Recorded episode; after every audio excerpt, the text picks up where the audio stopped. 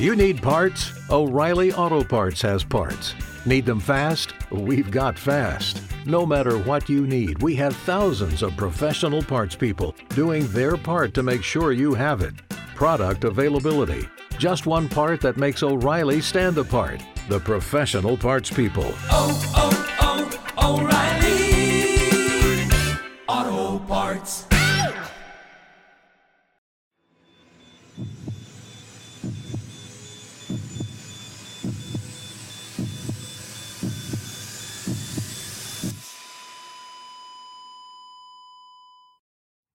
Our episodes deal with serious and often distressing incidents. If you feel at any time you need support, please contact your local crisis centre. For suggested phone numbers for confidential support, please see the show notes for this episode on your app or on our website. Peter Ellis woke early on October 12, 1988. It was almost 4:20 a.m. and still dark outside. Peter worked at a local news agency and he had to leave home before dawn to prepare for the morning peak hour rush of customers. He lived in the inner city suburb of South Yarra, which borders the eastern side of Melbourne City. Peter's apartment was on Walsh Street, a narrow residential road packed on either side with multi story units. Walsh Street connects to many high traffic main roads leading to and from Melbourne, but has little traffic of its own.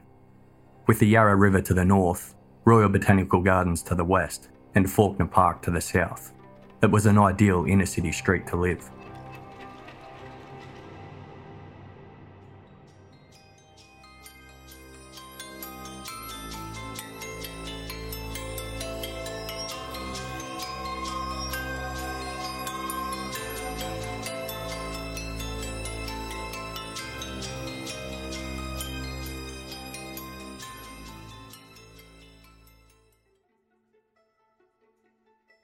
When Peter crawled out of bed that cool spring morning, he immediately noticed something strange outside his bedroom window.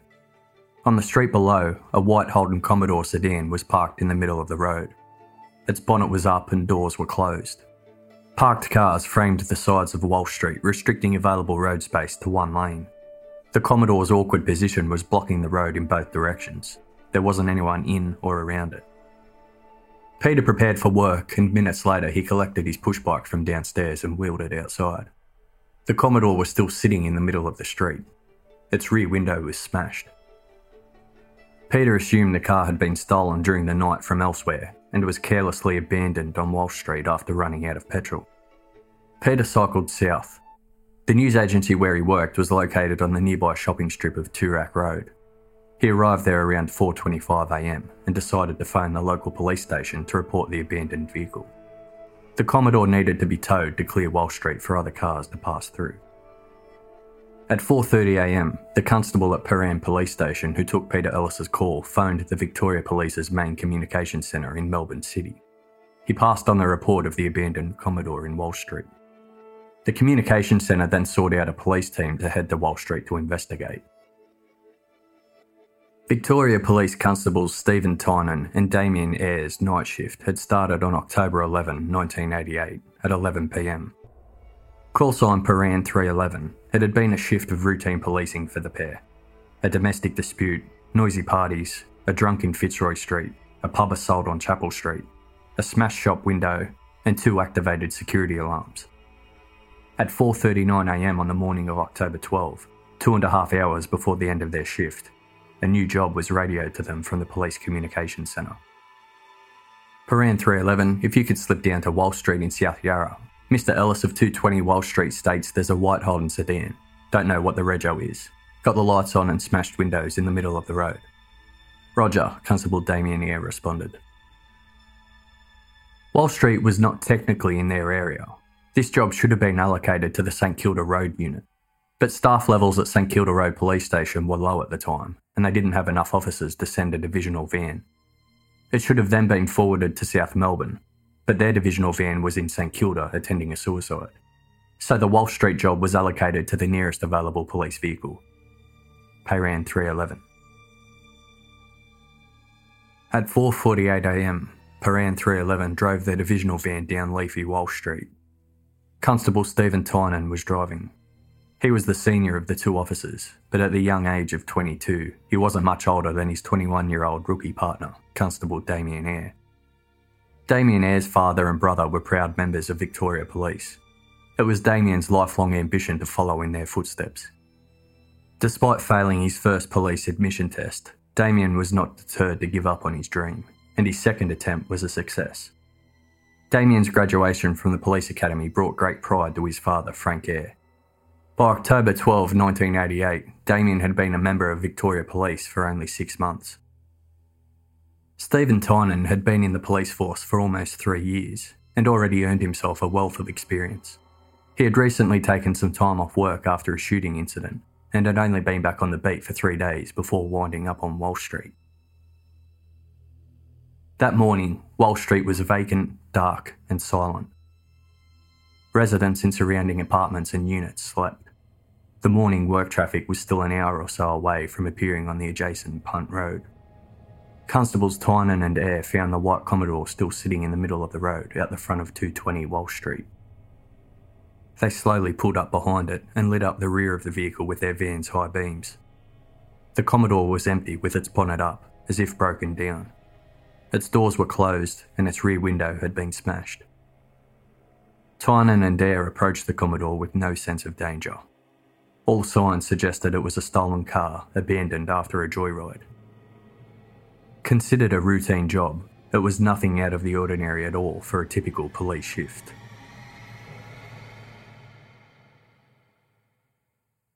It was just before 4:50am when both officers approached the Commodore, the tar cracking underneath their feet as they approached in the dark. There was no one in sight. Constable Eyre checked the car's registration sticker on the windscreen, taking notes. Constable Tynan sat in the driver's seat, leaving the door open. He noticed the broken ignition lock and hanging wires from below the dashboard, suggesting the car was stolen, and he called out to Constable Eyre to come over and check it out. Eyre walked over and knelt down on one knee by the driver's side door.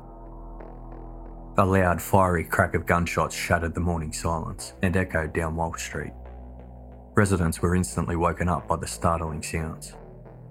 A masked gunman had run out from the shadows and at close range fired a heavy caliber shotgun at Constable Tynan as he went to exit the car. The shot hit Tynan's head, and the impact caused him to slump back into the seat. More gunshots quickly followed. The shooter had taken aim at Constable Eyre, crouched down by the door. The second shot hit his back and shoulder, Despite his injuries, Constable Eyre found the strength to stand and lunge at the gunman. Eyre grabbed a shotgun and yelled out, Stop, stop, no, as he forced the barrel away from himself. Another two shots were fired during the struggle, but they didn't hit anyone. While Eyre fought the gunman, a second offender appeared. Unable to fight both attackers simultaneously, Eyre kept his hands on the shotgun. This allowed the second offender to steal Constable Eyre's revolver from his hip holster. With Eyre's own revolver pointed directly at his head, the second gunman pulled the trigger. The gunman then pointed the weapon at him once more as he lay bleeding on the ground and shot him again. The two gunmen then fled. Urgent calls to police were made by residents. An initial call to police described the sounds. Quote, Hello, I'm ringing from inside 225 Walsh Street, South Yarra.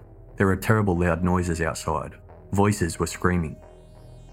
Another call followed soon after. Quote, Oh my gosh, it only just happened. We're at flat 222. I just woke up. I heard shots.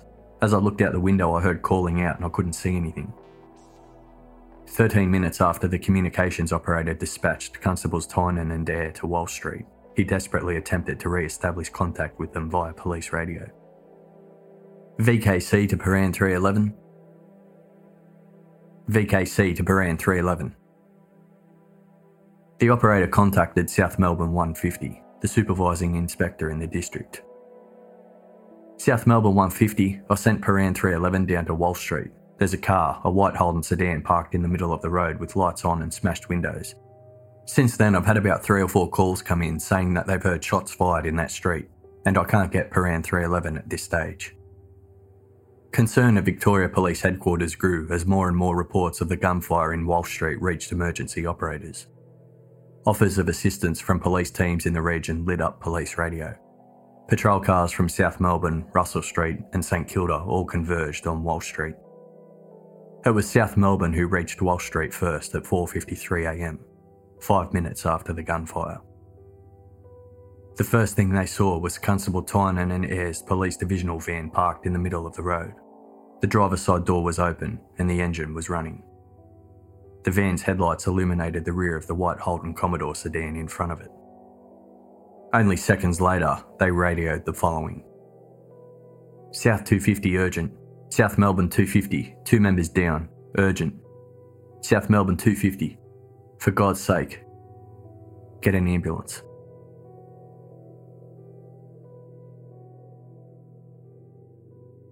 The officers from South Melbourne found Constable Damian Eyre lying in the middle of Walsh Street by the back wheel of the white Holden Commodore. Blood gushed from a head wound and snaked down the road's incline. There were also two bleeding holes through his jacket into his back. His police issue 38 service revolver was missing from the holster on his hip. Slumped in the Commodore's front seat was Constable Steven Tynan.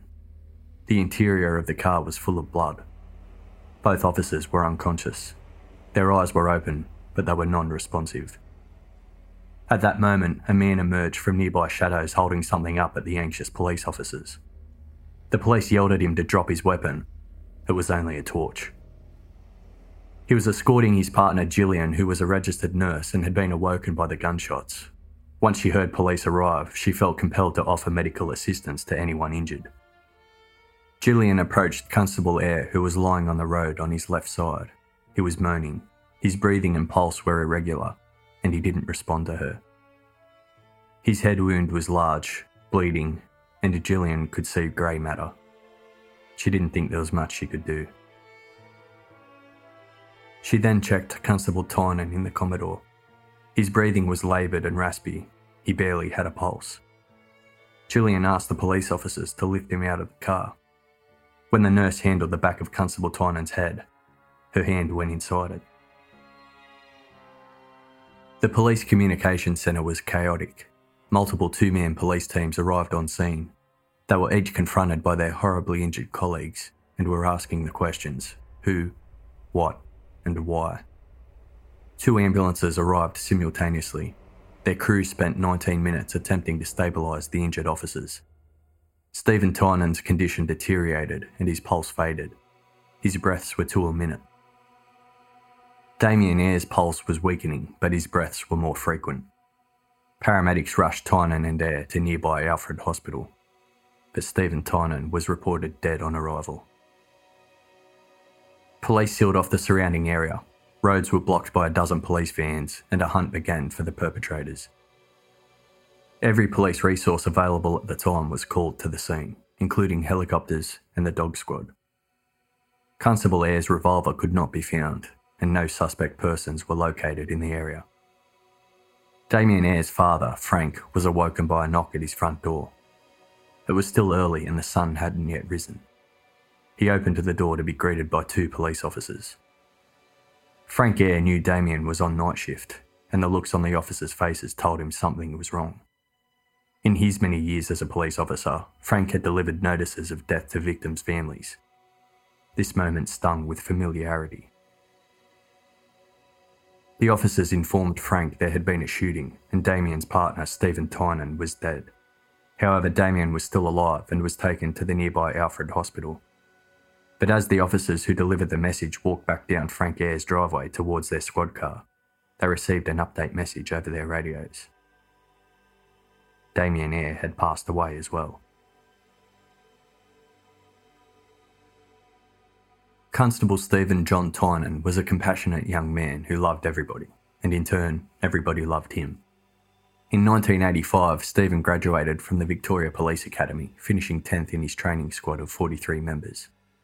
After graduation, Steven lived at home with his parents, Kevin and Wendy Tynan. A police sergeant who worked with Steven congratulated Kevin and Wendy on their parenting and told them that Steven was the most well adjusted 22 year old he had ever met.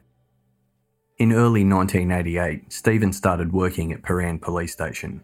He was approaching his third year in the police force and had moved over to Prahran Station after spending a year working at the much quieter Cheltenham Police Station in southern Victoria. Prahran was considered a tough area to police. Only five kilometres from Melbourne City, Prahran featured many trendy and fashionable shopping strips, and it was abundant with parks, restaurants, pubs, and nightclubs. The popular haunts of Chapel Street, Greville Street, and Toorak Road brought a lot of visitors to the area. These high traffic areas made the suburb a hive for a wide variety of frequent crime. Prahran Police Station dealt with more crime in a year than stations located in quieter areas saw in 10. Steven Tynan welcomed the change of location and quickly adapted to the stressful work. Just 10 days prior to being called to Walsh Street on Saturday, October 1st, Steven Tynan and another partner were dispatched to investigate an activated armed robbery alarm at a betting agency in South Yarra. Awaiting the two officers were two armed men wearing crude paper bag masks. One carried a knife, the other carried an imitation, though convincing looking pistol. The offenders used an employee as a shield when trying to escape the police. Steven shot one offender in the neck. The other offender took bullets to the knee and gut. This incident distressed Steven, who took some time off work afterwards to settle. This incident really shook him.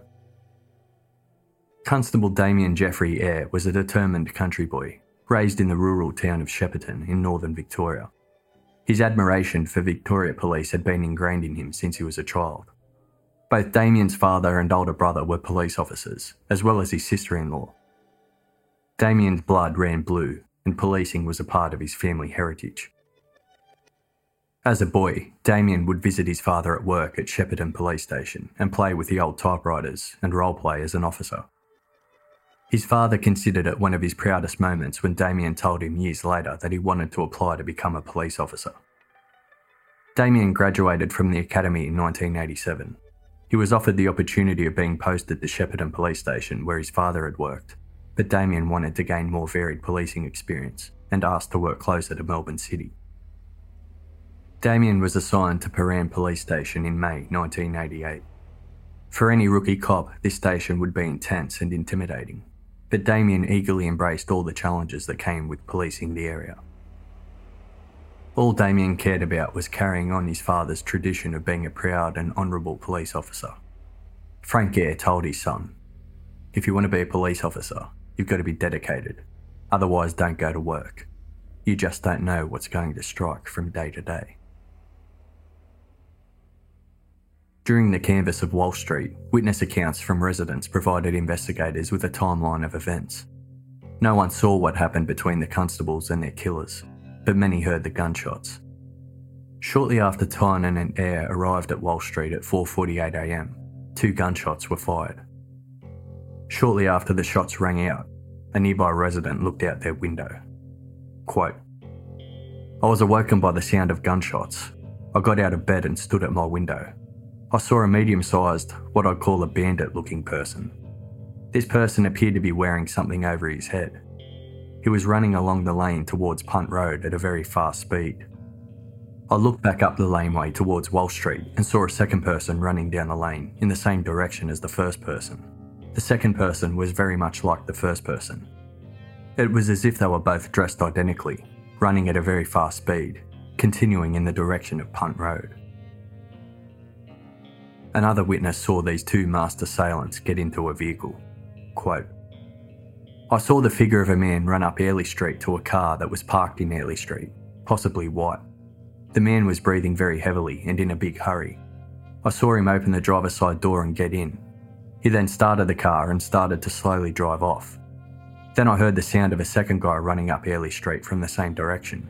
He was also breathing very heavily and loudly and moved very quickly.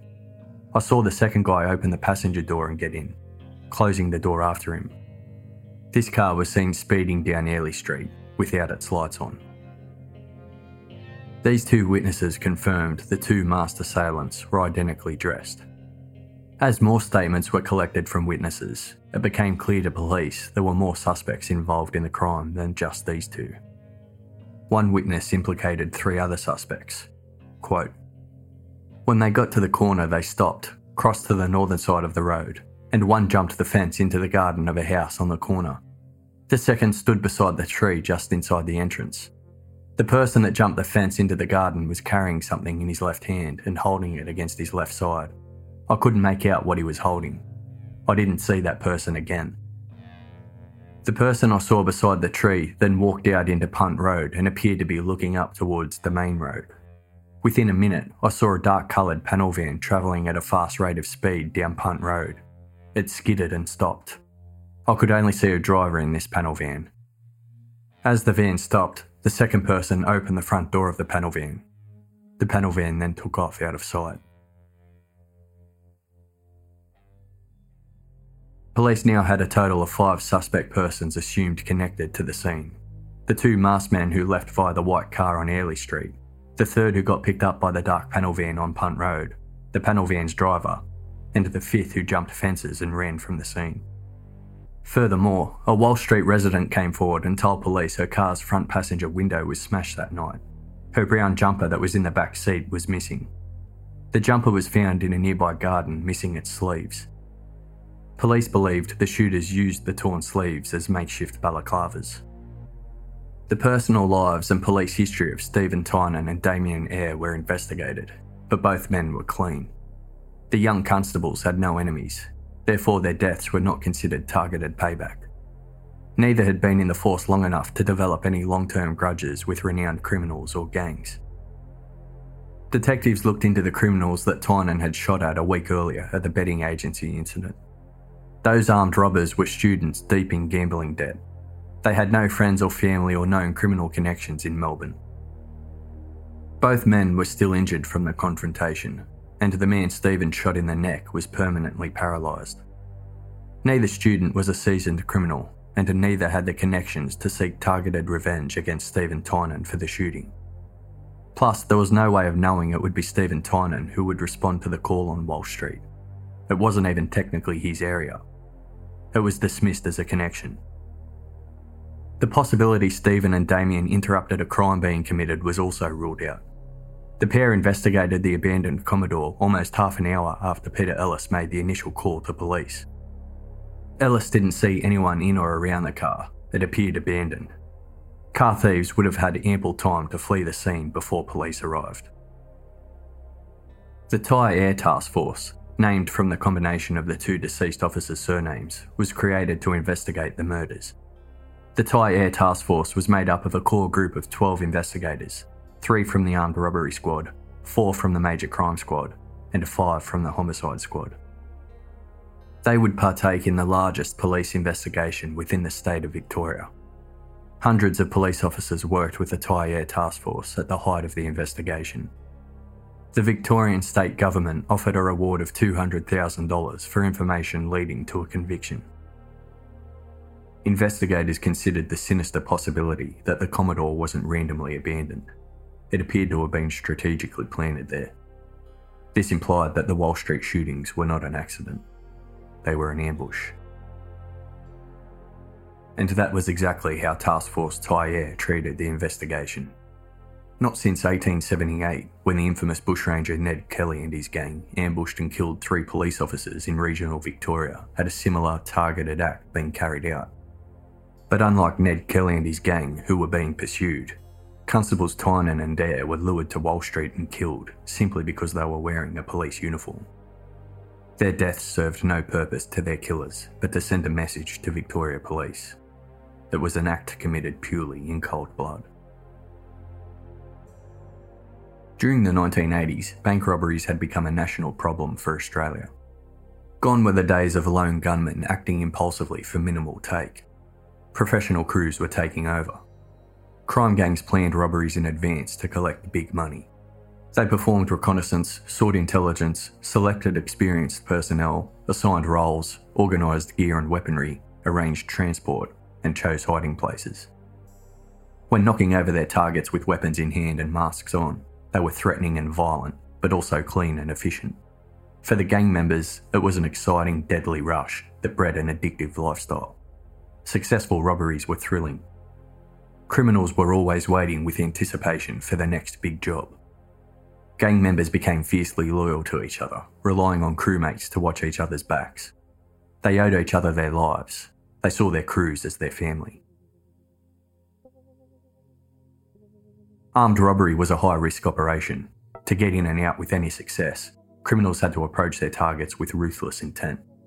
And this life and limb approach had resulted in the deaths of several Australian police officers killed by offenders caught in the act in previous years. The violence was particularly overwhelming for Victoria Police. The 1980s saw several violent events that profoundly impacted and changed Victoria Police. The first was the Russell Street bombing in 1986. A car bomb targeting police exploded outside the Russell Street Police headquarters, killing one officer. This is further detailed in Case 24 of Case File. The second was a mass shooting in Hoddle Street in 1987, committed by former Australian Army cadet Julian Knight. Knight killed seven people and injured 19 more. Only four months later, law student Frank Vitkovic entered a building in Queen Street, Melbourne, and shot 13 people, killing eight. As armed killers terrorised Melbourne, Victoria police members believed they were in the midst of a clandestine war that was getting progressively worse, and they felt they were losing the war. By 1987, armed bank robberies in Victoria were as frequent as 20 per week. Two or three bank robberies were expected daily. Crime seemed out of control. The armed robbery squad was tasked to combat the offenders. Both police and criminals considered them the heavy unit. Victoria police members began approaching violent armed offenders with the same defensive impulse as the offenders kill or be killed. What followed were several incidents where police killed armed and unarmed criminals.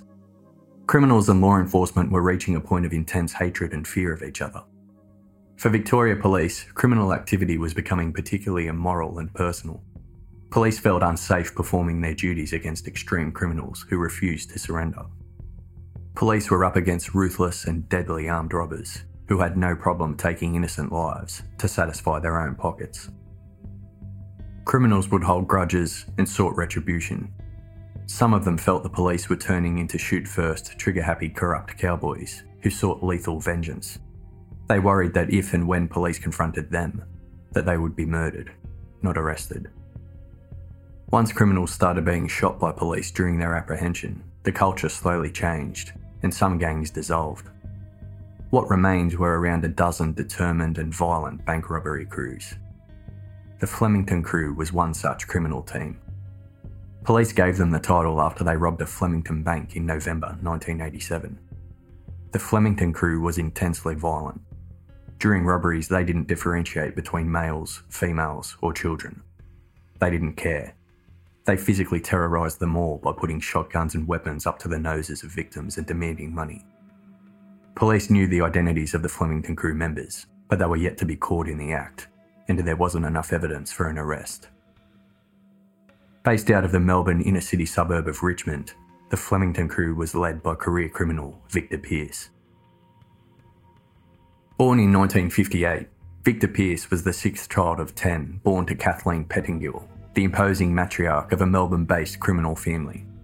Kath, also known as Granny Evil, was a 20 year criminal veteran.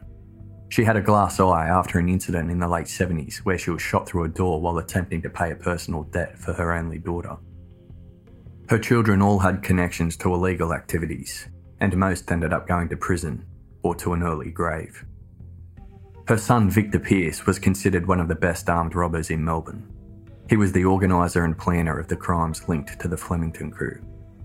Fellow members sought his advice and admired him. His robberies took weeks of planning and surveillance. He'd study a target, memorise the building, its exit locations, the timings of key events, and how people got in and out. The Flemington crew hit their targets on a Thursday or Friday when banks carried the most money. Fresh getaway cars were stolen the night before.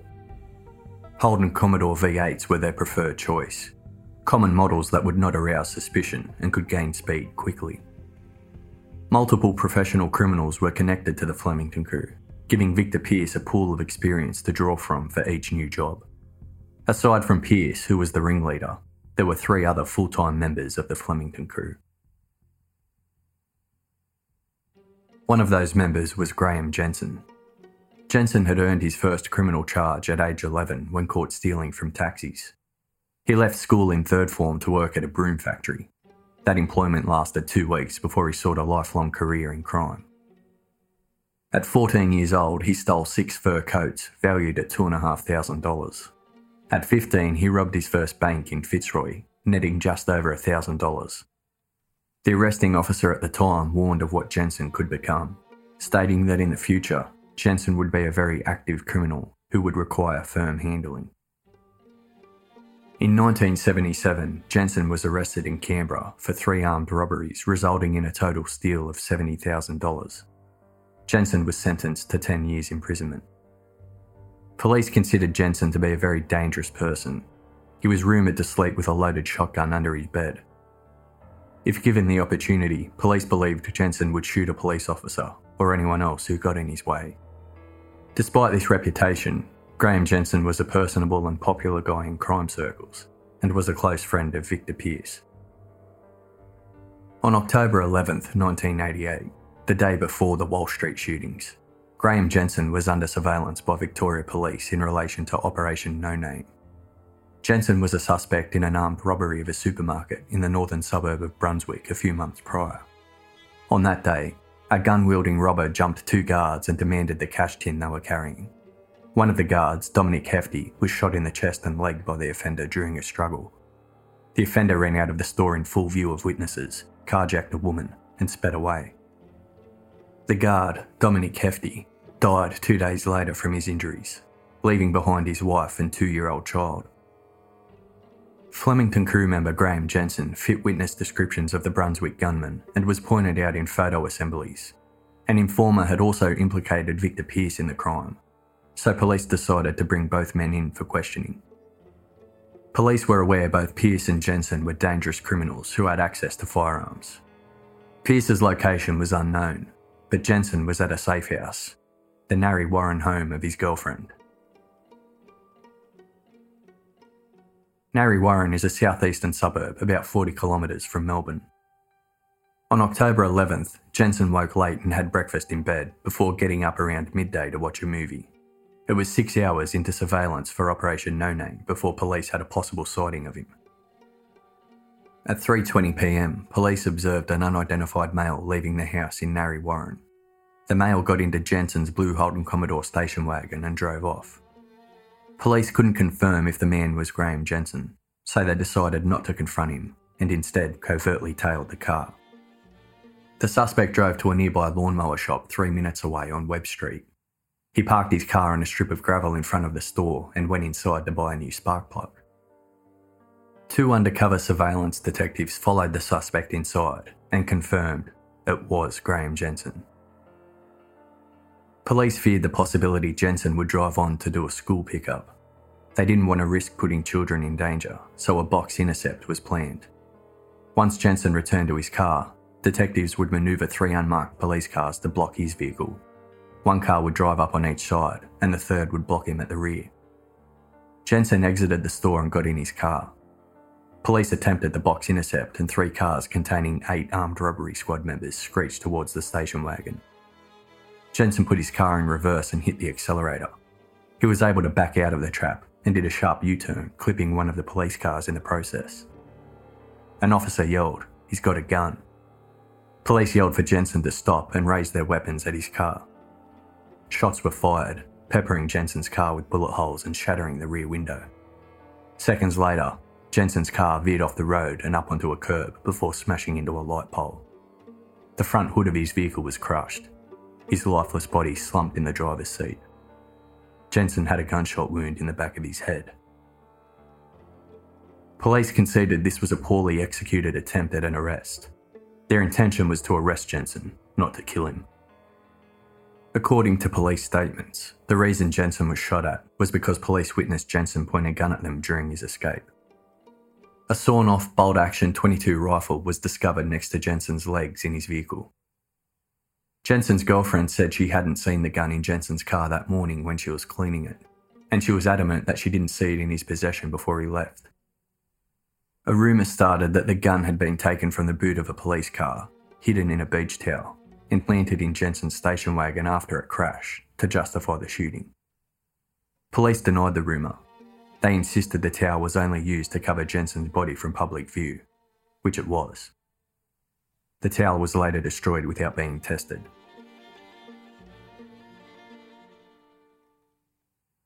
With the executions of Constables Tynan and Eyre coming just 13 hours after the death of career criminal Graeme Jensen, police realised it was too suspicious to be a coincidence. They believed that Tynan and Eyre's murders were an act of revenge and retaliation for the shooting death of Graeme Jensen. A media report after the Walsh Street shootings featured an officer saying, quote, Perhaps they decided we killed one of theirs, and they decided to kill two of ours. Within hours of the Walsh Street shootings, police zeroed in on all of Graeme Jensen's family, friends, and associates, including Victor Peirce and two other members of the Flemington crew, Peter McAvoy and Jedd Houghton. In a single day, police raided 100 homes linked to potential suspects. These raids carried on for months. One home could be raided multiple times a week at the discretion of the Thai Air Task Force. Their aim was to shake the shit out of the underworld. They raided known crooks, ex crooks, their families, associates, even the names listed in their address books. Raids typically occurred early morning, Doors and windows were smashed with sledgehammers. Residents woke to armed officers surrounding their bed, pointing loaded guns at them.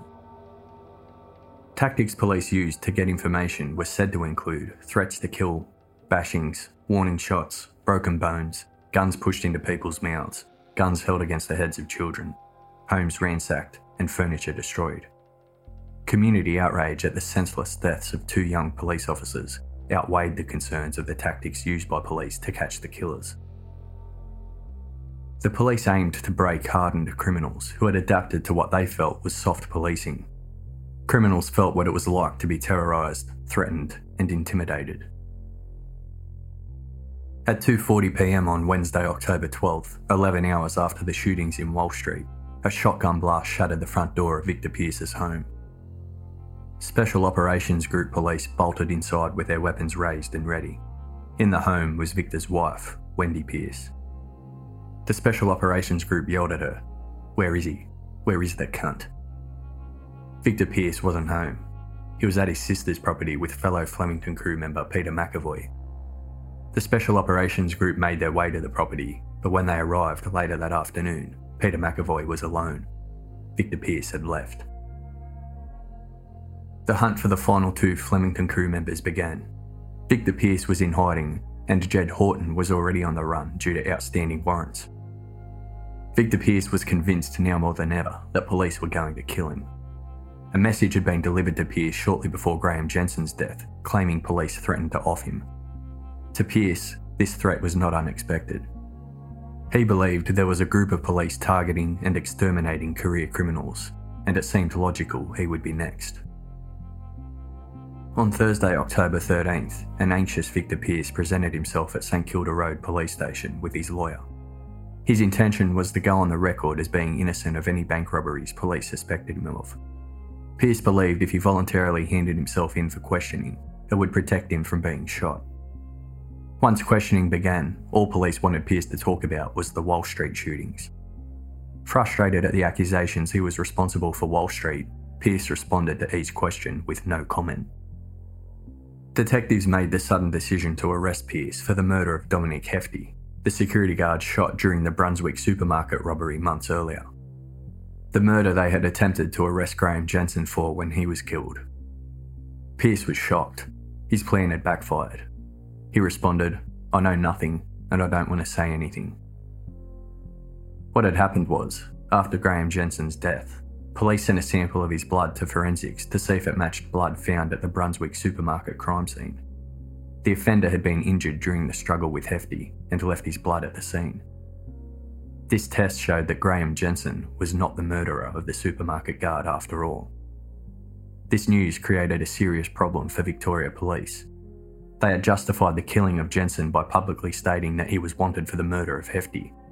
This gave the arrest a sense of urgency and justified the aggressive tactics to stop the murderer from escaping them and putting more innocent lives at risk but Jensen didn't do it.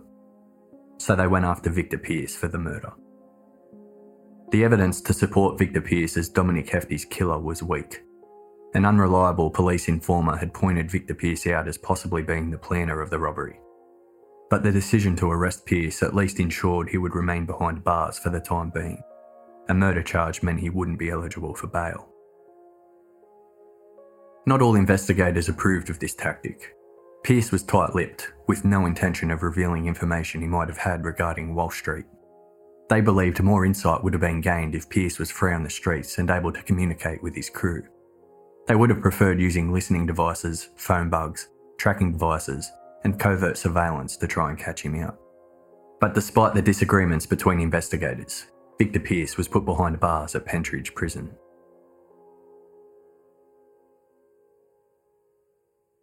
During their many raids, police scooped up Victor Peirce's nephew, Jason Ryan. Jason was an unemployed 17 year old with a history of shooting his mouth off to police. He was the son of Victor Peirce's sister, Vicky Peirce. Jason Ryan was a drug user who hadn't been to school in three years. Those who knew Jason considered him a violent weirdo. Jason's family attempted to groom him into being a professional criminal by giving him support, role models, and contacts. Despite these opportunities, Jason never amounted to much as a criminal. He was soft compared to the hardened criminals around him. At 13 years old, Jason lived with his uncle Dennis Allen, Victor Peirce's older half brother. Dennis Allen was infamous within legal and criminal circles. He was nicknamed Mr. Death.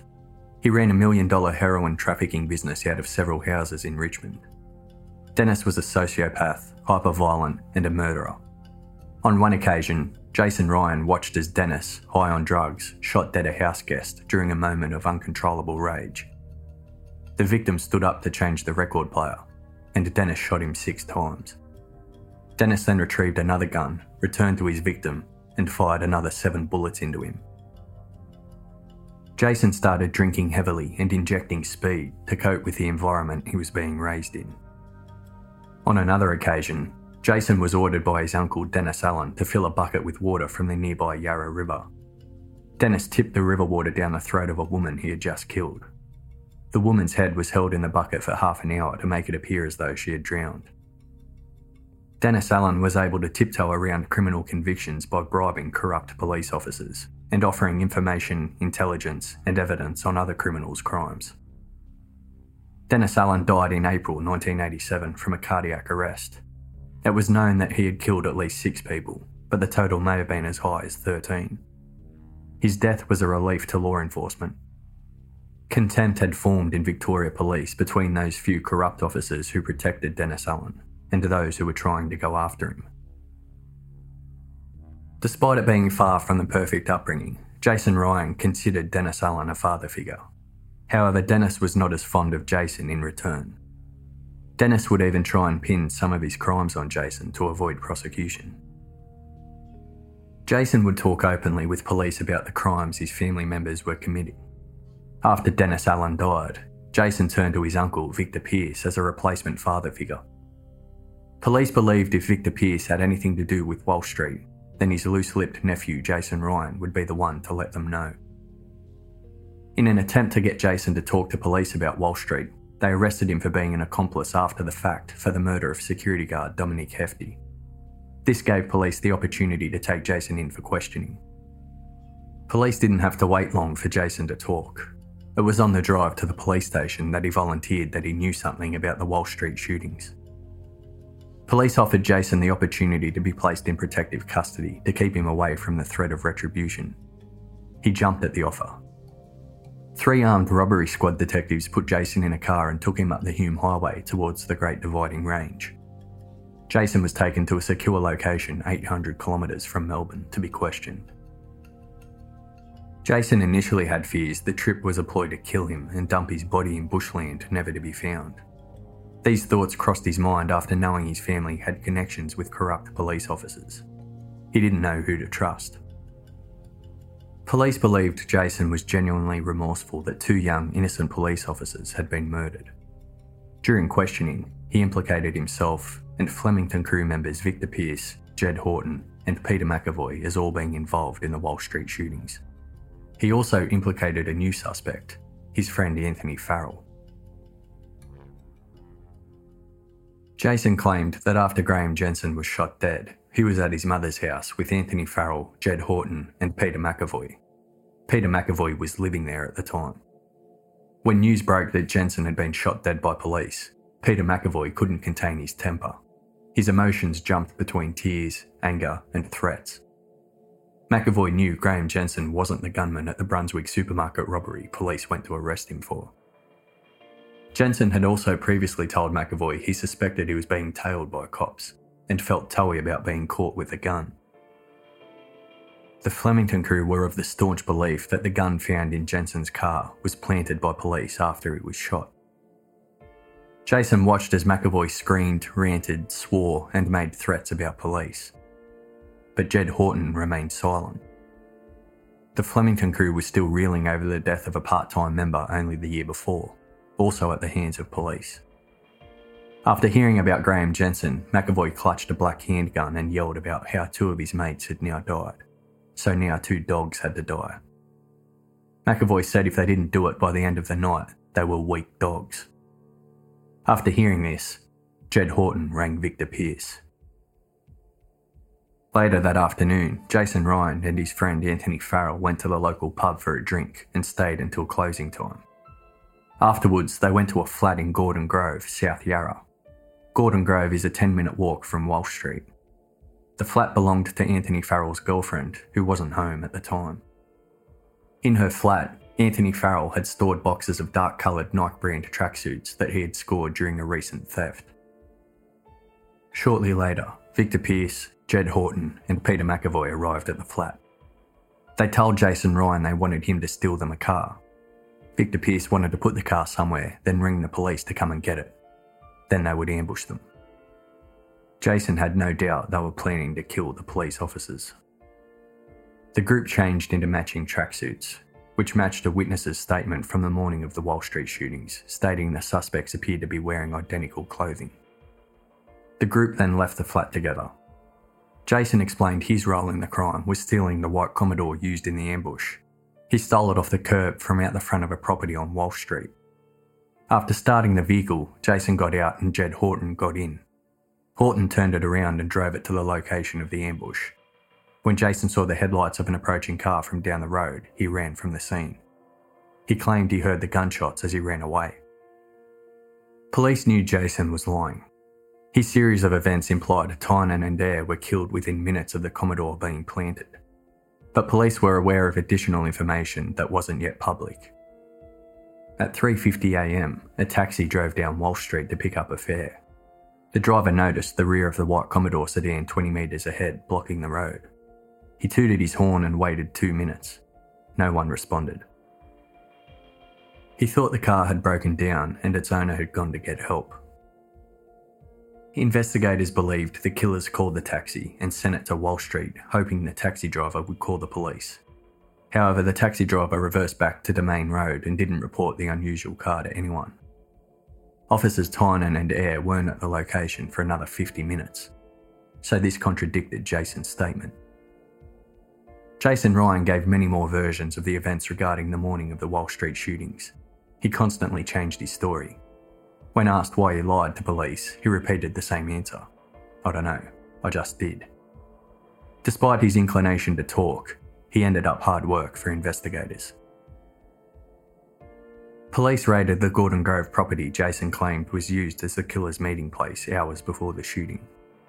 No evidence was found to suggest that any of the men Jason named had been in the flat. There were no boxes filled with stolen Nike tracksuits either. Anthony Farrell's girlfriend told police she didn't notice a single thing out of place when she returned home from her trip out of town. The neighbours were canvassed, but no one saw or heard anything suspicious in or around the flat that night. Police decided to arrest Jason Ryan for the murders of Steven Tynan and Damian Eyre. They needed him safe from anyone who might be looking to shut him up. It also allowed police to continue questioning him for more information throughout the investigation. In order to maintain his protection, Jason Ryan's arrest wasn't public knowledge. Everyone, including his mother, thought Jason was missing. None of his family knew he was safe in police custody, so they filed a missing persons report. Jason couldn't be a Crown witness in court if he was facing a murder charge. Therefore, police offered to withdraw the charges only if he agreed to give evidence against Victor Peirce and the others. Jason agreed. On November 1st, 20 days after the Walsh Street shootings, and while Victor Peirce was still locked up on remand for the murder of security guard Dominic Hefty, police once again raided his home. Wendy Peirce was drunk inside after celebrating the Melbourne Cup Carnival, a large and popular horse racing event held at Flemington Racecourse. During the raid, police found a Magnum pistol buried in the backyard. After the raid, Wendy visited Peirce to tell him the news. The only people who knew about the pistol's location in the backyard were Peirce, herself, and Jason Ryan. They knew this meant Jason was talking to police. He wasn't missing at all. He was a police informer. Victor Peirce told Wendy what to say when making her statement to police. This included his whereabouts on October 11 and 12. He repeated the story to Wendy over and over. Her statement to police ended up being exactly what Peirce told her to write.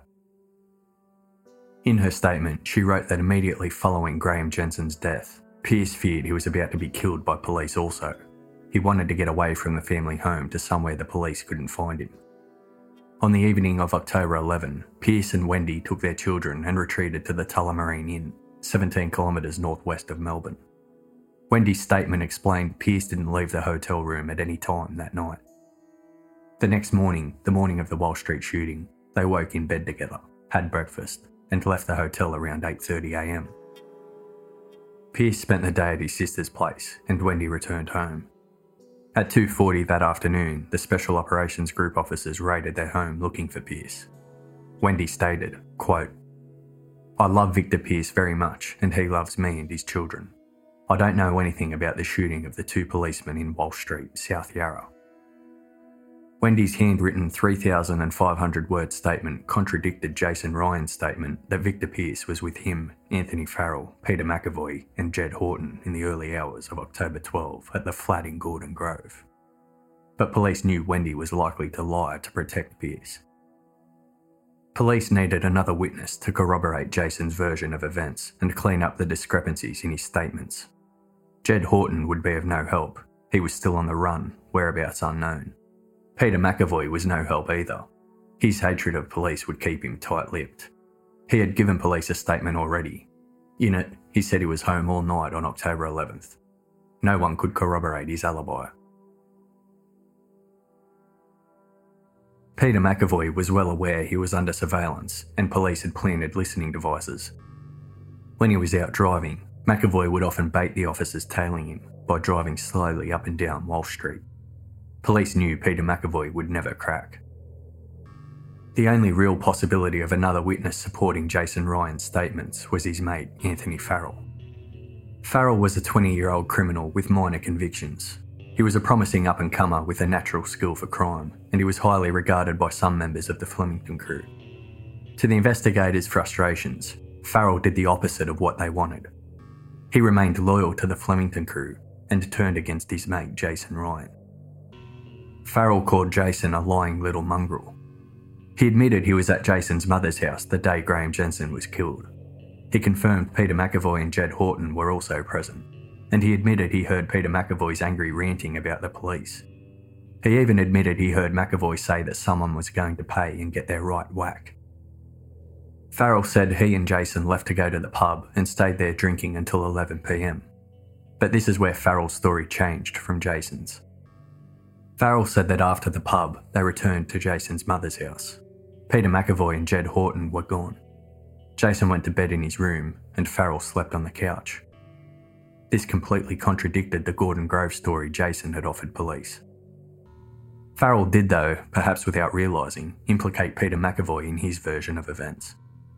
He confirmed that McAvoy was making threats to kill police after Jensen's death and he didn't know that by telling police McAvoy wasn't home when he and Jason got back from the pub, he was contradicting McAvoy's statement that he was home all night. Farrell had no idea his version poked big holes in McAvoy's story, and perhaps if he did, he wouldn't have made it. When police put to Farrell that Jason Ryan was asked by McAvoy to steal a car to use in the Walsh Street ambush, Farrell refused to believe this would have happened. He called McAvoy a professional car thief he didn't believe McAvoy would ever ask Jason for help. Jason didn't have any skill in stealing cars. Privately, police agreed with this. It was far more likely that McAvoy, an experienced car thief, was the person who stole the white Holden Commodore used in the Walsh Street ambush, not Jason Ryan. Farrell denied there was any talk of a police ambush between Peter McAvoy and Jedd Houghton. He denied McAvoy said they would be weak dogs if they didn't take revenge, and he denied there had been a meeting at his girlfriend's flat in Gordon Grove. The police gave Farrell a short break to have a cigarette and call his grandmother. When he returned, they arrested him for the murders of Steven Tynan and Damian Eyre. Farrell was stunned. He responded, I'm innocent. I haven't done it.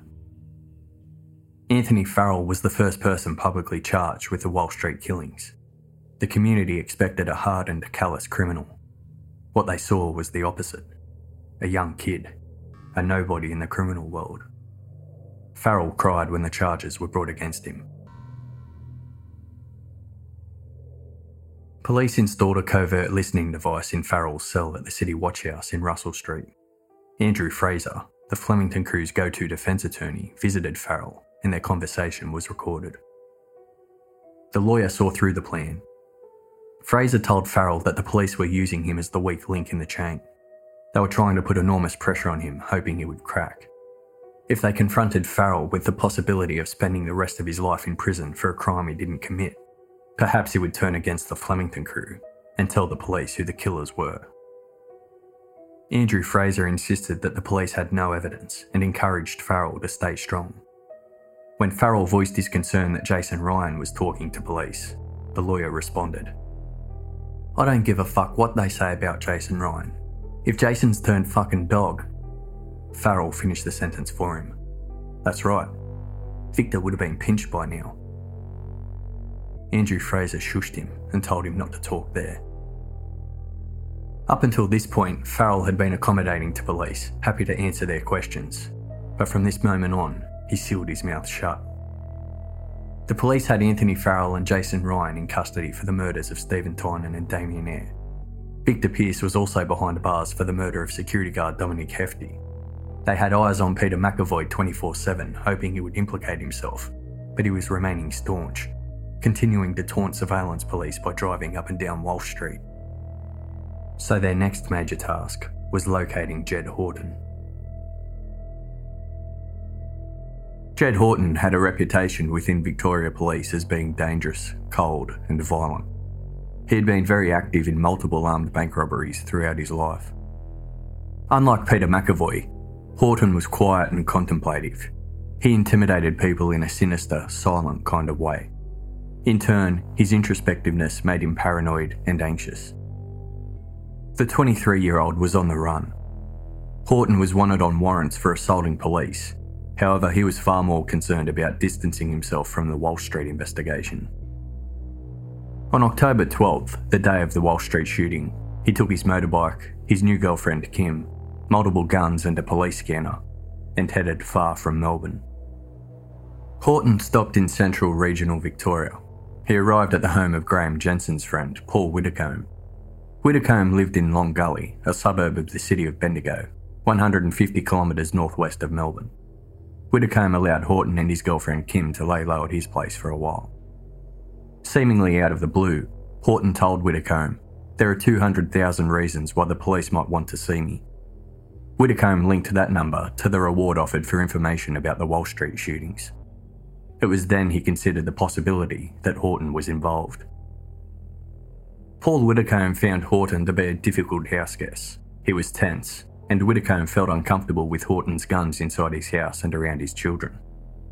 Houghton told him that police were not going to do to him what they did to Graeme Jensen, and that he would put up a fight.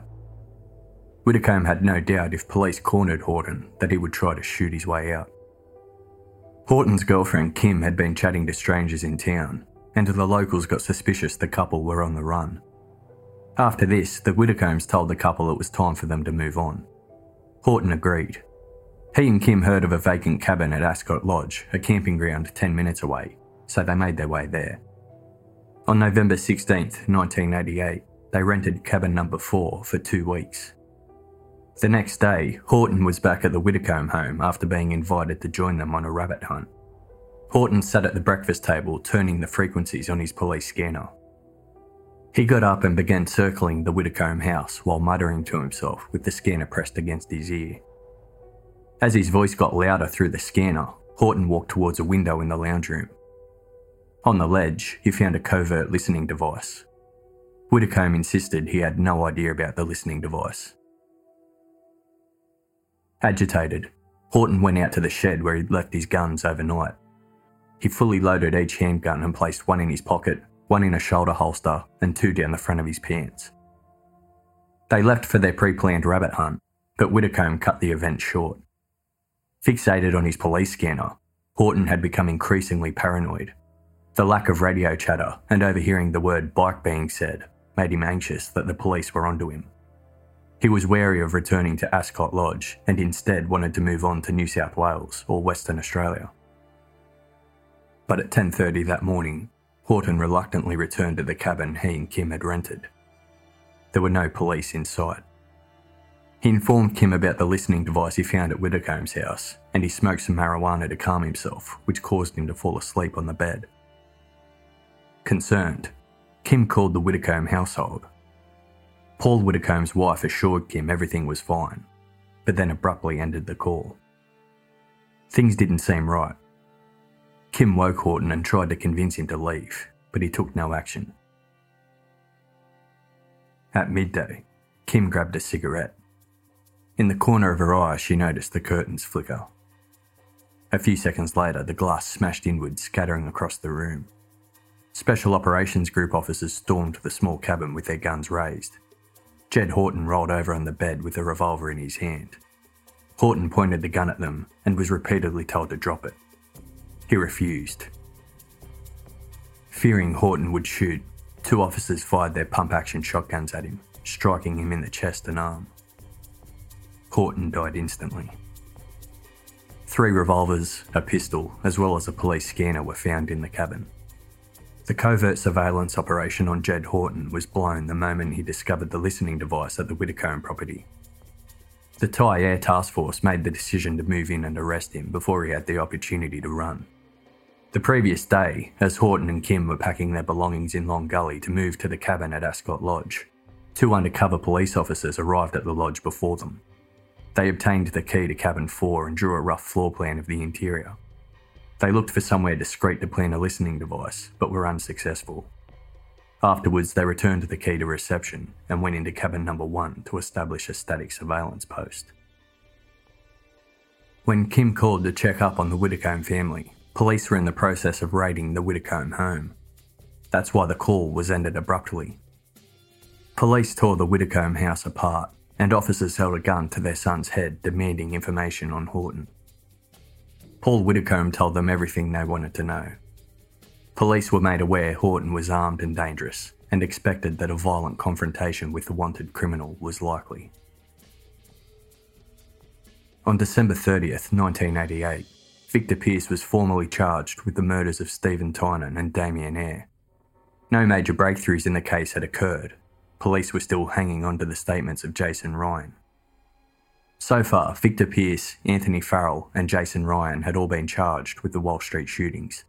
Peter McAvoy was still free, but remained under close surveillance, and the other suspect, Jedd Houghton, was now dead. Peirce opposed a request by police that he be moved from prison custody into police custody. He felt safer at Pentridge Prison. Jason Ryan remained in protective custody into the new year. He continued to remain unreliable, his story changing yet again. Now he said he wasn't on Walsh Street at the time of the shootings at all. He admitted he didn't steal the Commodore used in the ambush, claiming he stayed behind at the Gordon Grove flat by himself to look after the place. The other men left without him to conduct the ambush and murders. Despite Jason's flip flopping, police believed this scenario was actually the most likely. Jason had an inability to accurately report details of the Walsh Street shootings, such as which direction the Commodore was facing. Images of the Commodore at the crime scene had been featured prominently in the media, yet Jason stated that it was facing the opposite direction. This convinced police he was not at the scene during the ambush, his latest version still placed Victor Peirce, Peter McAvoy, Jedd Houghton, and Anthony Farrell at the scene. But five men were witnessed fleeing the scene, and Jason did replace himself with someone else in his latest statement. He said the fifth man involved was actually career criminal Gary Abdallah. After Jason's latest statement, The word on the street was that unless 24 year old Gary Abdallah surrendered himself to police, he would end up like Graeme Jensen and Jedd Houghton. Police raided the homes of Abdallah's acquaintances, and during these raids, police were warned Abdallah might be armed and he wouldn't surrender. Jason Ryan was now telling police Gary Abdallah talked with McAvoy and Houghton in the hours before the Walsh Street shooting. According to Jason, it was Abdallah who was tasked with obtaining the getaway vehicles for the ambush, as he had supplied the Flemington crew with stolen cars in the past. On April 9, 1989, Abdallah told his mother he didn't want to return to his flat in Carlton in case the police were waiting for him. But his mother reassured him. She told him to go and retrieve his belongings. Abdallah got in a car and headed towards his flat. Driving behind him in an unmarked car were two plainclothes detectives, Cliff Lockwood and Dermot Avon. The detectives pulled Abdallah over and searched his car. They discovered a knife in his possession, which constituted a crime. He was arrested, but the detectives didn't handcuff him. They locked his car and placed him into the back seat of their own. They then escorted Abdallah to his Carlton flat to search for evidence of other crimes. Inside Abdallah's flat, the detectives found nothing incriminating downstairs. Abdallah was then followed upstairs by Detective Lockwood to continue the search. Detective Lockwood checked each room upstairs, finishing up in the bedroom of an ex flatmate of Abdallah's. Nothing was found in this last bedroom. Detective Lockwood remained at the doorway of the bedroom, and Detective Avon was further back down the corridor. Detective Lockwood turned to his partner, losing sight of Abdallah for a few seconds. Lockwood told Avon, There's nothing here, let's go. Detective Lockwood stated that when he turned back, Abdallah was holding a 357 Magnum revolver in a two handed grip and was raising it towards him. Lockwood yelled, Put it down. Put the fucking thing down. Residents next door heard the words through the walls. They stated they heard Abdallah reply, I'm not doing anything. Detective Lockwood fired all six of his gun's bullets at Abdallah. He then took his partner's gun and fired a final shot. An ambulance was called, and Tyre Task Force investigators quickly arrived at the scene. They noticed that Detective Lockwood was visibly shaken. They found Detective Avon upstairs giving mouth to mouth to Abdallah, who didn't have a pulse. Officers applied a heart massage, and Abdallah's pulse returned, followed by gargled breathing. When the ambulance arrived, one paramedic noticed the long barreled revolver on the floor next to Abdallah and asked the police if it was loaded. The officer responded, I hope so. He then quickly added, I think it is. He raised a finger in front of his lips as a silent message that the walls had ears and to watch what they say. Detective Lockwood defended his actions, stating Gary Abdallah retrieved the gun from a pile of clothes in the bedroom when he looked away it turned out Abdallah's weapon was an imitation pistol incapable of causing any harm. Whether or not Abdallah knew this, we will never know.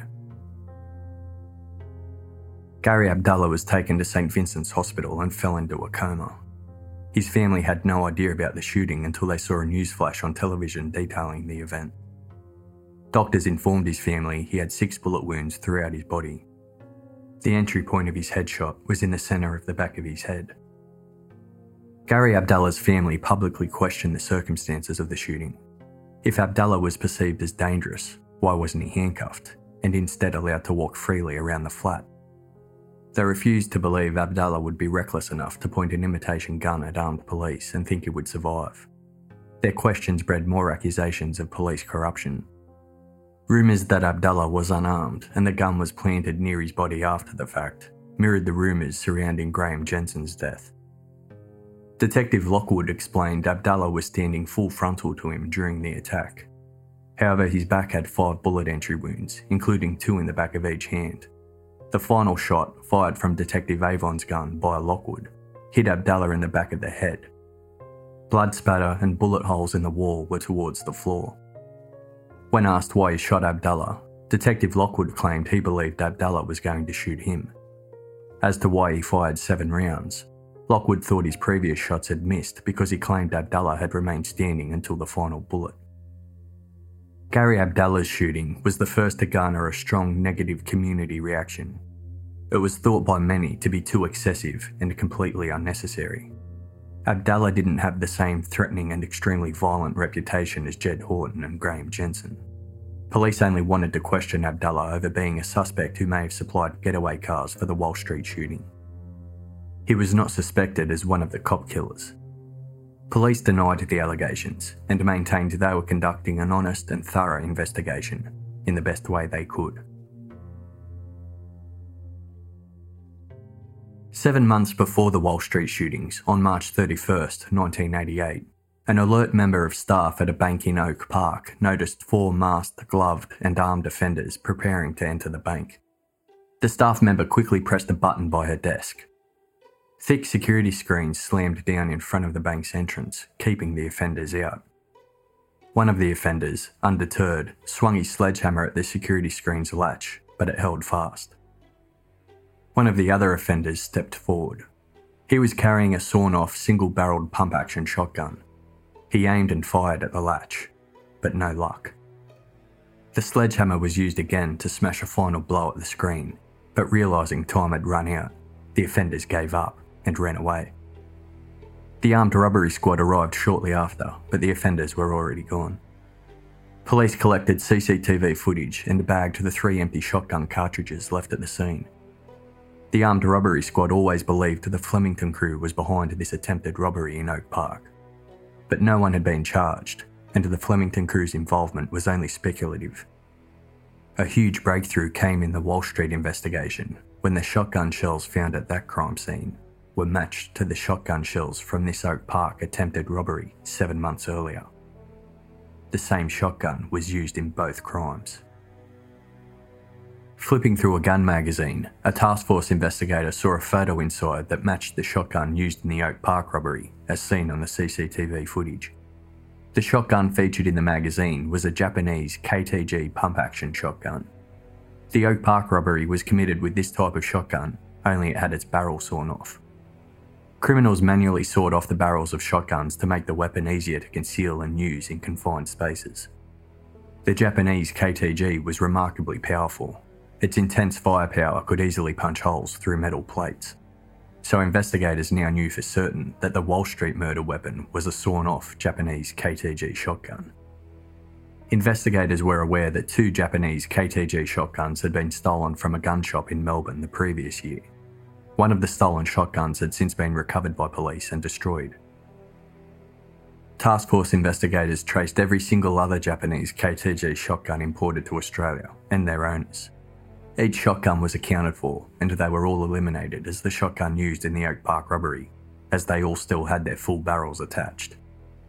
The only Japanese KTG shotgun not accounted for was the second stolen shotgun from the Melbourne store.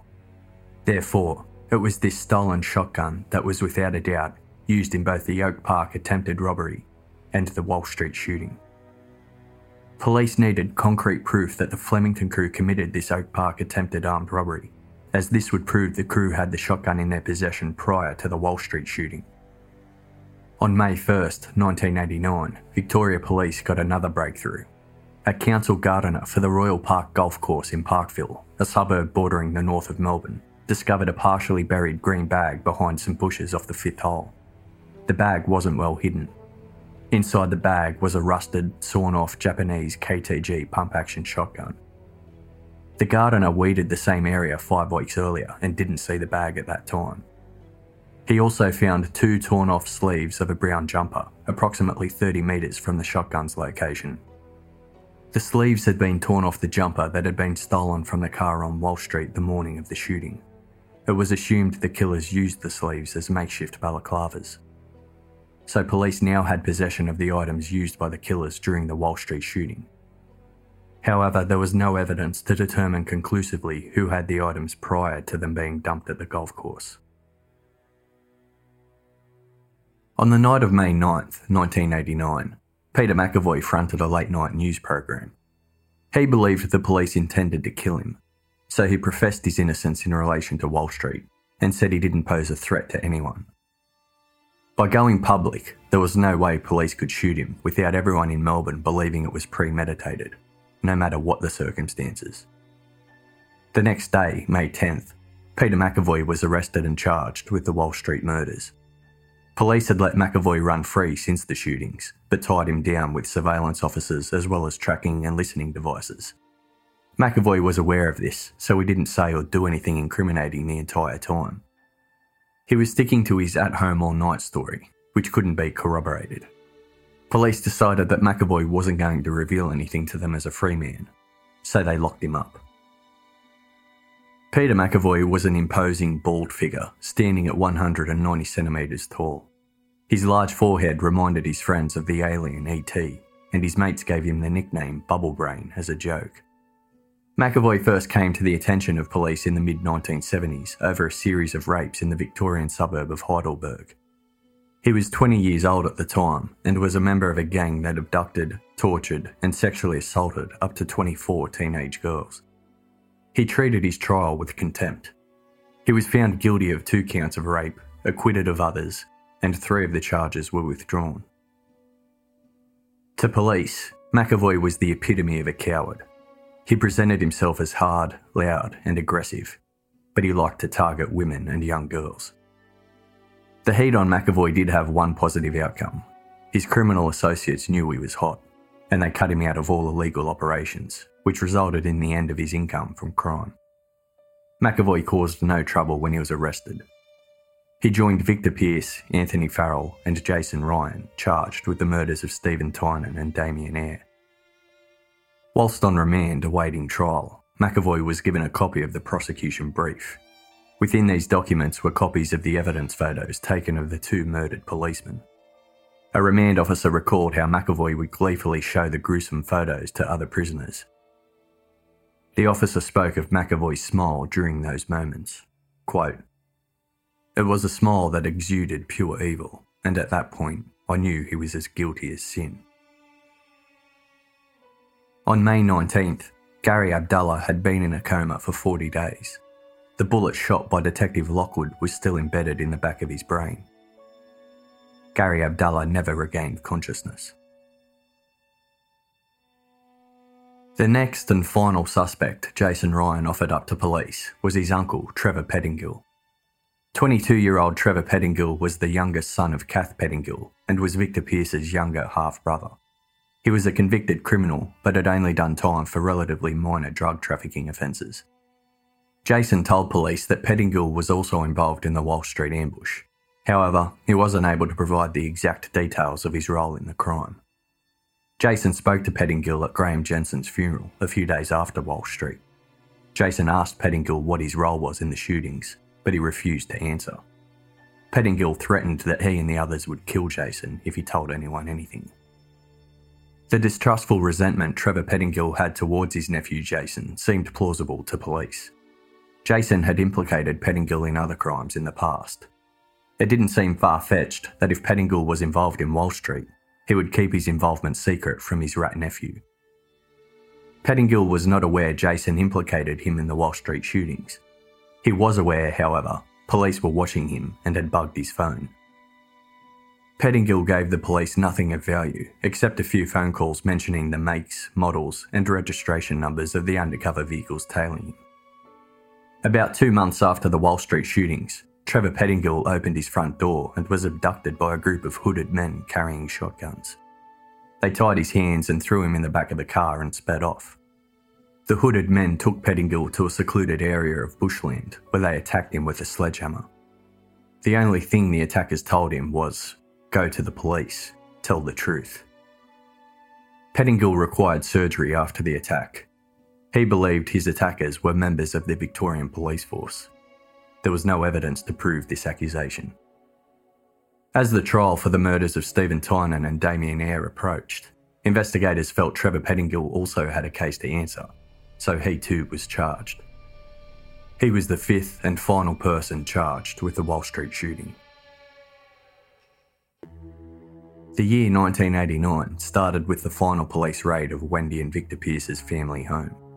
This should have been a relief for Wendy Peirce, whose home had been so frequently raided since the Walsh Street shootings, she had stopped reattaching doors to door frames. But what remained of her home after this final raid was a mound of rubble. Ownership of the Peirce home was given from the deceased estate of Victor Peirce's brother, Dennis Allen, to the tax office, as an asset against Dennis Allen's tax on undeclared income. This allowed police to completely demolish the home. The building was literally pulled apart piece by piece by police searching for evidence. Heavy machinery tore down the roof and walls, and the ground was ripped up from two metres down. All police found were a couple of bullets and two more buried handguns, believed to have belonged to Dennis Allen. Police posed for photos in front of the remnants of the Peirce home. An image of a miserable Wendy Peirce standing amongst the broken remains of her home with her young daughter in her arms was featured across the front pages of Victoria's newspapers.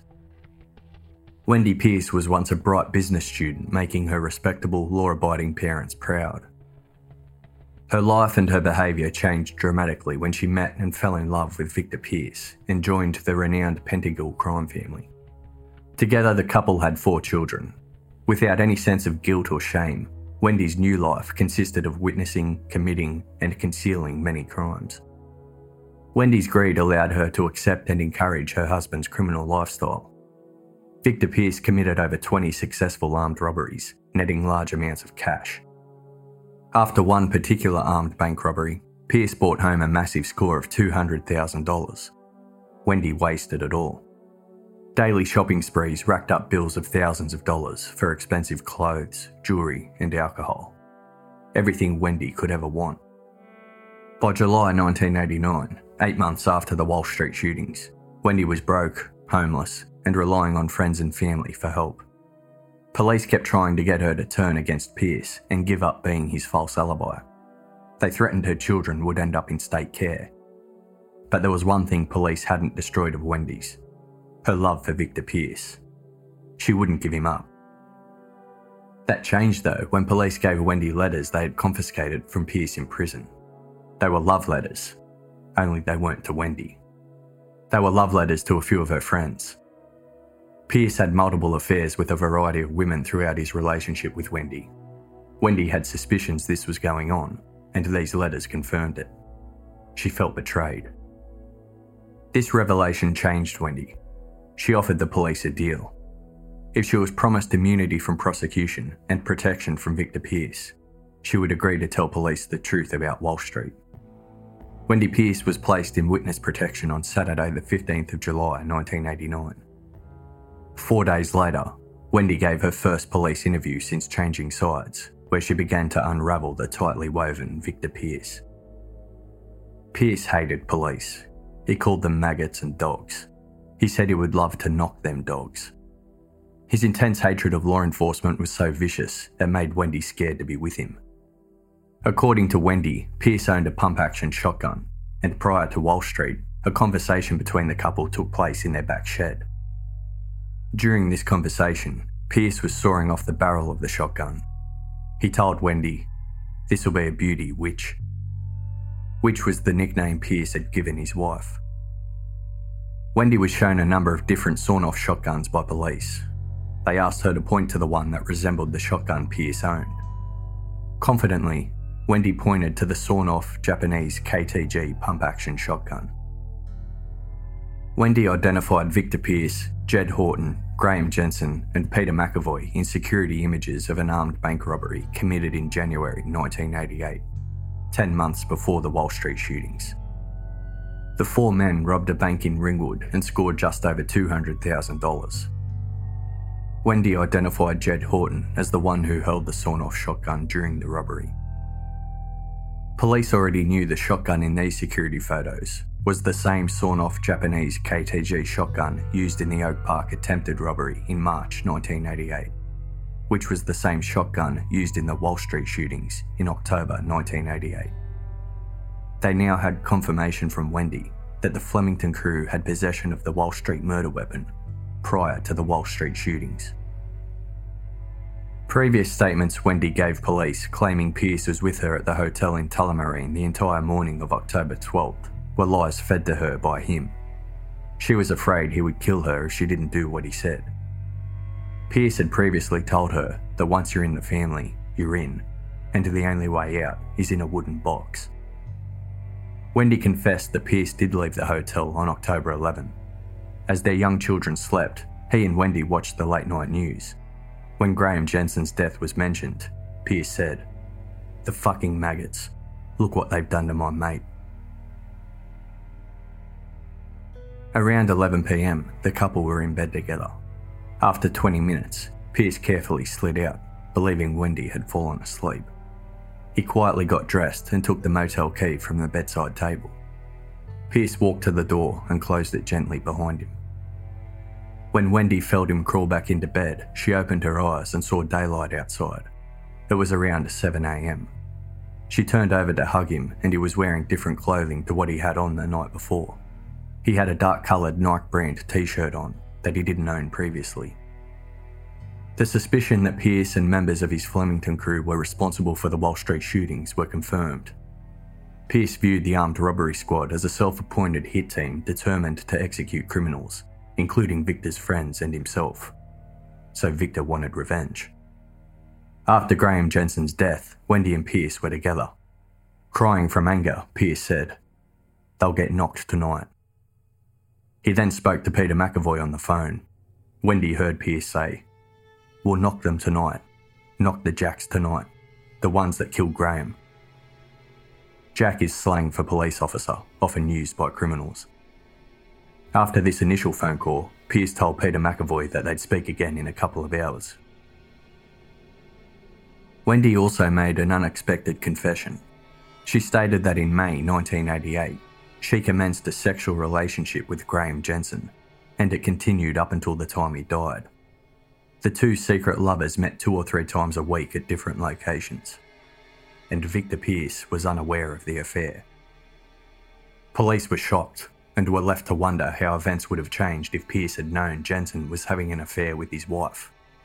Would Peirce have been so fiercely loyal to avenge Jensen's death if he knew his best mate was betraying him the entire time?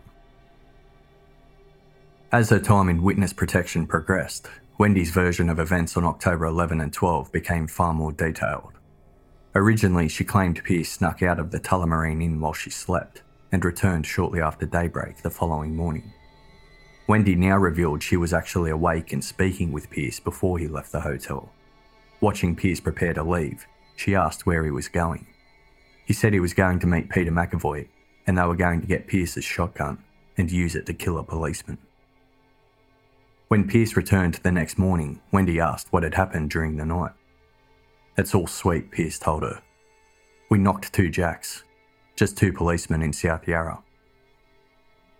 Wendy asked who he was with, and Peirce replied, Macca and Jedd and Abdallah. Macca was Peter McAvoy's nickname.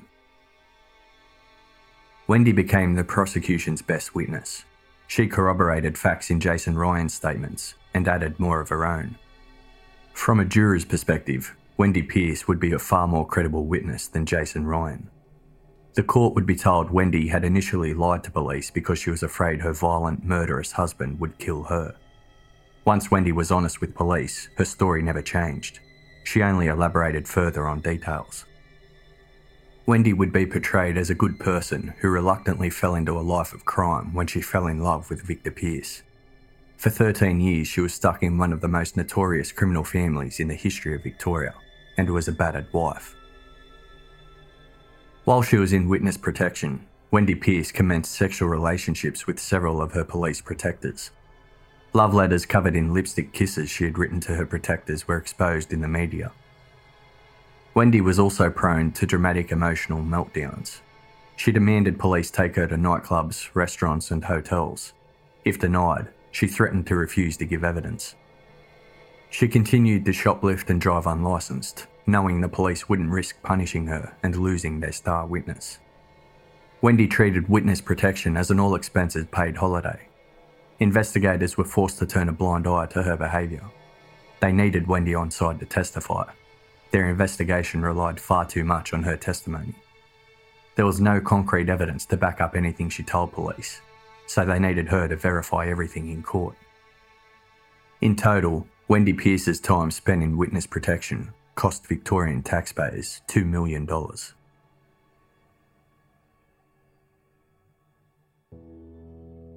In the days leading up to the trial, Wendy Peirce suddenly changed her mind and refused to testify. Two stark interpretations of Wendy emerged amongst the police who spent months protecting her. Some considered her betrayal as completely unexpected, while others believed it was inevitable. Wendy Peirce and her 31 page statement implicating Victor Peirce and the other accused was out. As one officer put it, quote, A leopard never changes her spots. Wendy manipulated the witness protection scheme and the members that were guarding her. Other investigators preferred to believe Wendy had every intention to testify. They were of the belief that Victor Peirce must have found a way to contact her in the days before the trial, convincing her or threatening her not to testify. Furthermore, Wendy became incredibly hostile towards police. She began saying that everything she said implicating Victor were lies forced out of her. She said she had been put through hell by gangsters with badges, and that she would only testify at the trial if she could tell the court how the police tortured her for false information. The prosecution team made the decision they would not label Wendy Peirce a hostile witness, and they wouldn't force her to take the stand. They believed their case would be stronger without her, given her complete backflip. Task Force investigators disagreed. They believed Wendy should have been treated as a hostile witness and put before the jury to let them make up their own minds. Nevertheless, the prosecution case was not over when Wendy Peirce backflipped. They still had Jason Ryan. They were confident justice would prevail.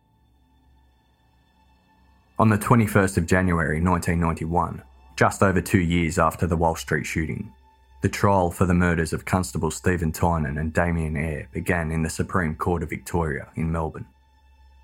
The accused, Victor Peirce, Peter McEvoy, Anthony Farrell, and Trevor Pettingill fronted a jury of 12 men Murder charges against Jason Ryan were withdrawn in agreement for him to testify against his co accused. Wendy Peirce's defection put all the pressure on Jason Ryan. As soon as Jason took the stand, his credibility was torn to shreds by the defence.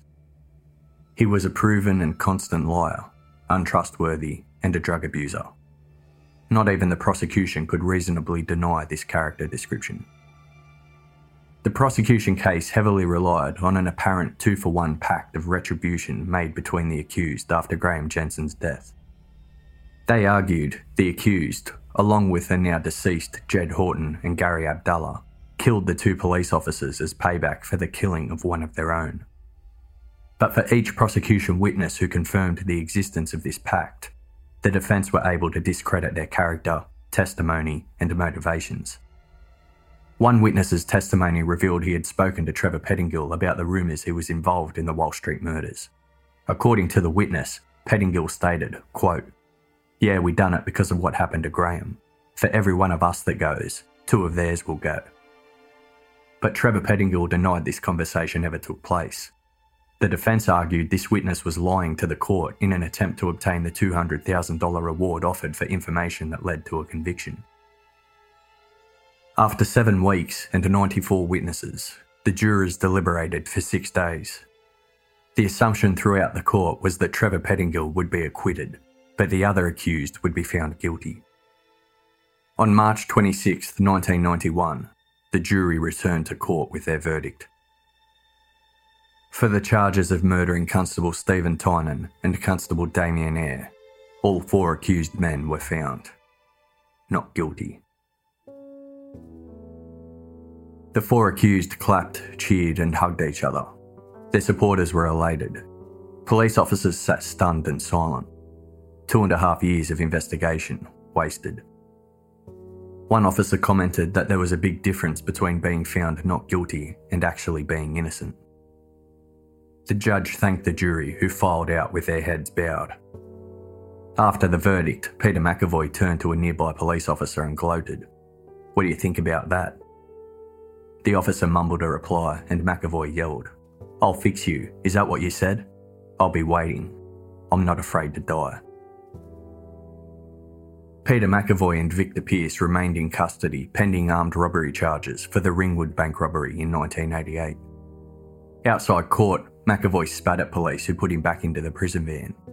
He yelled loudly, You're going to kill us, aren't you? You're fucking going to kill us. Victor Peirce and Peter McEvoy were later found guilty for the Ringwood bank robbery, in which the Walsh Street murder weapon was used. The charge of murdering security guard Dominic Hefty was dropped against Victor Peirce during committal proceedings. It turns out that Hefty's murder had nothing to do with Victor Peirce or the Flemington crew at all. A well known violent offender, Santo Mercuri, was later convicted of the murder. Trevor Pettingill and Anthony Farrell walked straight out of court and were ushered into a car for a pre planned paid interview with the media. They were given wine to celebrate. Police High Command insisted there must now be peace. The following message was sent over police radio. The verdict in the Walsh Street trial was all four not guilty. Repeat, not guilty. All units are warned. Keep yourselves under control. For the Tynan and Eyre families, the verdict set the guilty free.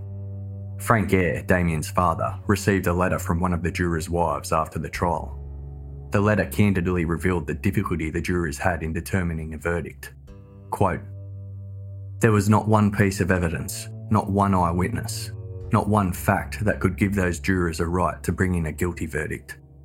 Not one of the jurors slept for two nights before the verdict, desperately seeking one vital clue to make the decision their hearts were telling them was right. Each of the jurors was deeply disturbed and traumatised by the trial and the verdict they were forced to make. At the end of 1992, Wendy Peirce was found guilty of perjury and served nine months' imprisonment, as she had taken the oath in a pre-trial hearing. She continued to defend her husband and continued to profess his innocence in the Walsh Street shooting. In a stunning development, eight armed robbery squad officers were charged with murder in relation to Graeme Jensen's death. The homicide squad detective who investigated the Jensen shooting, John Hill, was also charged with being an accessory after the fact to murder. They alleged John Hill concealed evidence suggesting police were criminally liable. A modest and introverted man, but highly respected, John Hill always maintained his innocence. He felt his integrity had been destroyed when he was charged. Despite colleagues reminding Hill that previously suspended officers had gone on to reach high rank, Hill felt his career was over. Depression overwhelmed him and he committed suicide two months after he was charged. In his suicide note, he wrote, quote, No doubt the media will speculate and others will see this as some sort of admission of guilt. Categorically, it is no such thing. I have always believed, and still do, that the Jensen shooting was a self defence situation. Members of Victoria Police believed the charges against John Hill were flimsy and would have been dropped before getting to trial. John Hill's death does not appear on any list that names police who have died in the line of duty. The charges against seven of the other police members involved in Jensen's death were eventually dropped. Only one of the officers charged made it to trial Robert Hill, who fired the two fatal shots that killed Jensen. Robert Hill is no relation to John Hill, who investigated the shooting. In the Supreme Court on August 9, 1995, Robert Hill was acquitted of murder. It took the jury just 18 minutes to decide the prosecution had not established a strong enough case for the trial to continue. It had been seven years since Graeme Jensen left his girlfriend's home to buy a spark plug for his lawnmower. The investigation into Jensen's death cost $4 million. Robert Hill is now the Assistant Commissioner of Victoria Police. A former detective told the Australian newspaper that the acquittal of the four men charged with the Walsh Street murders devastated the entire police force, and to the acquittal of Robert Hill devastated all of the crooks. It was 0 0. Cliff Lockwood, the detective who shot Gary Abdallah seven times, emptying his own revolver before grabbing his partner's gun and unloading a final shot, was also charged with murder. After five hours of deliberation by a jury, he was found not guilty. Jason Ryan was taken out of witness protection and relocated with a new identity. In 1991, Jason was drug free, had a girlfriend, and was fit and well. He claimed he would forever live in fear of retribution from his family. He said the acquittal left him feeling hollow and ill. After serving his time in prison for the Ringwood bank robbery he committed in 1988, Victor Peirce issued a statement. He maintained his innocence regarding Walsh Street and requested, quote, to be left alone to work and prove to the community I am not as bad as police and the press have made me out to be. He and Wendy Peirce continued their relationship. On May 1, 2002, in what was perceived as long awaited justice, 44 year old Victor Peirce was murdered. Bearing an eerie similarity to the Walsh Street shootings, Victor was shot behind the wheel of his Holden Commodore in Port Melbourne by a gangland hitman. He was pronounced dead on arrival to Alfred Hospital, the same hospital Constables Tynan and Eyre were taken to 14 years earlier. His widow, Wendy Peirce, lamented, quote, My life will be so empty now. You will always be my everything. Following her husband's death, Wendy Peirce lived a lonely life. Claiming she was a secondary victim of her husband's murder, she applied for and was granted compensation $153,000 in total. The public still harboured strong resentment towards Wendy and were outraged at the payout. Depressed, medicated, broke, and living in public housing, Wendy's life was in pieces. In the years since Walsh Street, her criminal in laws had become strangers to her. Her retellings of the horrors she witnessed within that family, such as the time she witnessed her brother in law Dennis Allen chop up a dead body with a chainsaw, were met with apathy from the public, when in the same breath, she admitted she found it all rather hysterical. The infamy made Wendy a momentary, though hated, celebrity, for a long time, she enjoyed the community's loathing of her. She would ring talkback radio stations and argue passionately with the hosts about herself and her husband. But as years passed, she backed away from the limelight. She kept her window blinds drawn and she rarely ventured out. With her compensation money quickly spent, she struggled to pay even minor traffic fines. When her 24 year old daughter died of a drug overdose, Wendy said, quote, I now know what it's like to lose a child. I wouldn't wish it on my worst enemy. In October 2005, 17 years after Walsh Street, Wendy Peirce spoke to the media once more. She said the Tynan and Eyre families were owed the truth of how their sons died. She admitted she never intended to give evidence at the trial. Her decision to go into witness protection was a plan orchestrated by her family to sabotage the prosecution from the inside. Communication with Victor was maintained during this time via letters and photos. Third parties would visit both Victor and Wendy and would relay messages between the two. In this 2005 media interview, Wendy stated once again that her late husband, Victor Peirce, was responsible for organising the killings of the constables on October 12, 1988. She said Peter McEvoy, Jedd Houghton, and Gary Abdallah were his accomplices. She alleged that Jedd Houghton was the shotgun's triggerman and the killer of Steven Tynan, and that Peter McEvoy stepped in and killed Damian Eyre with his own gun. Gary Abdallah was the one who stole and planted the Commodore used in the ambush. According to Wendy, Anthony Farrell and Trevor Pettingill didn't take part in the ambush at all. Wendy had no regrets for refusing to testify. Quote, I loved Victor. I can't change that. I can't take back what I've done but it was all worth nothing.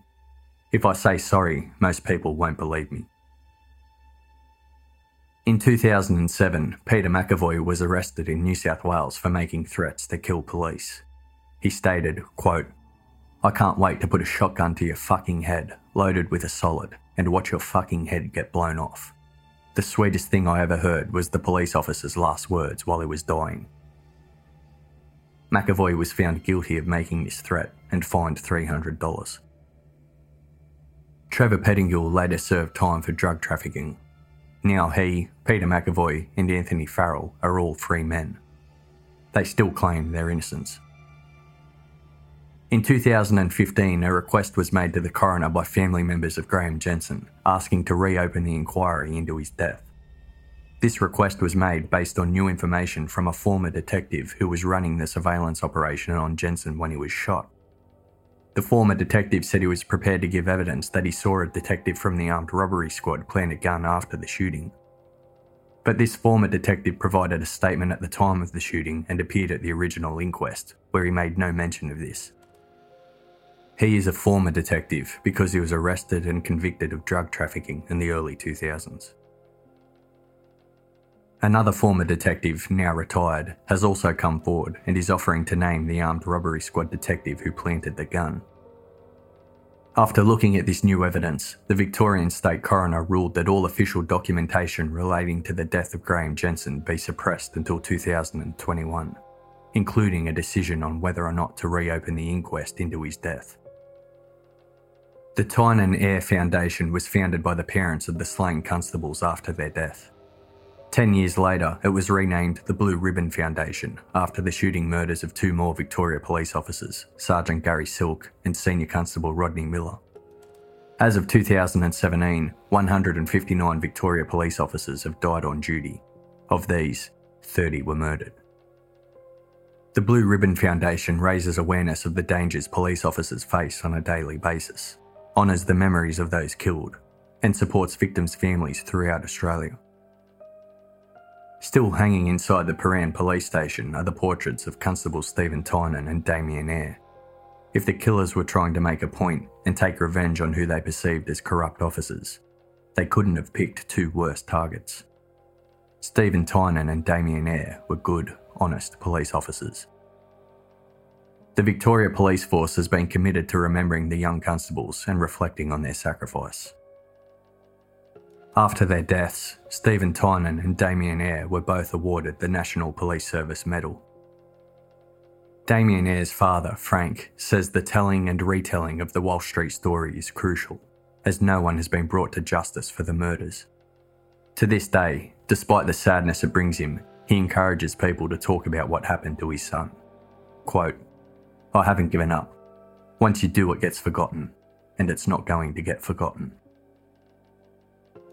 Frank Eyre says police officers need to continue to put themselves on the line for the community, no matter what had happened in the past to other officers, including his son.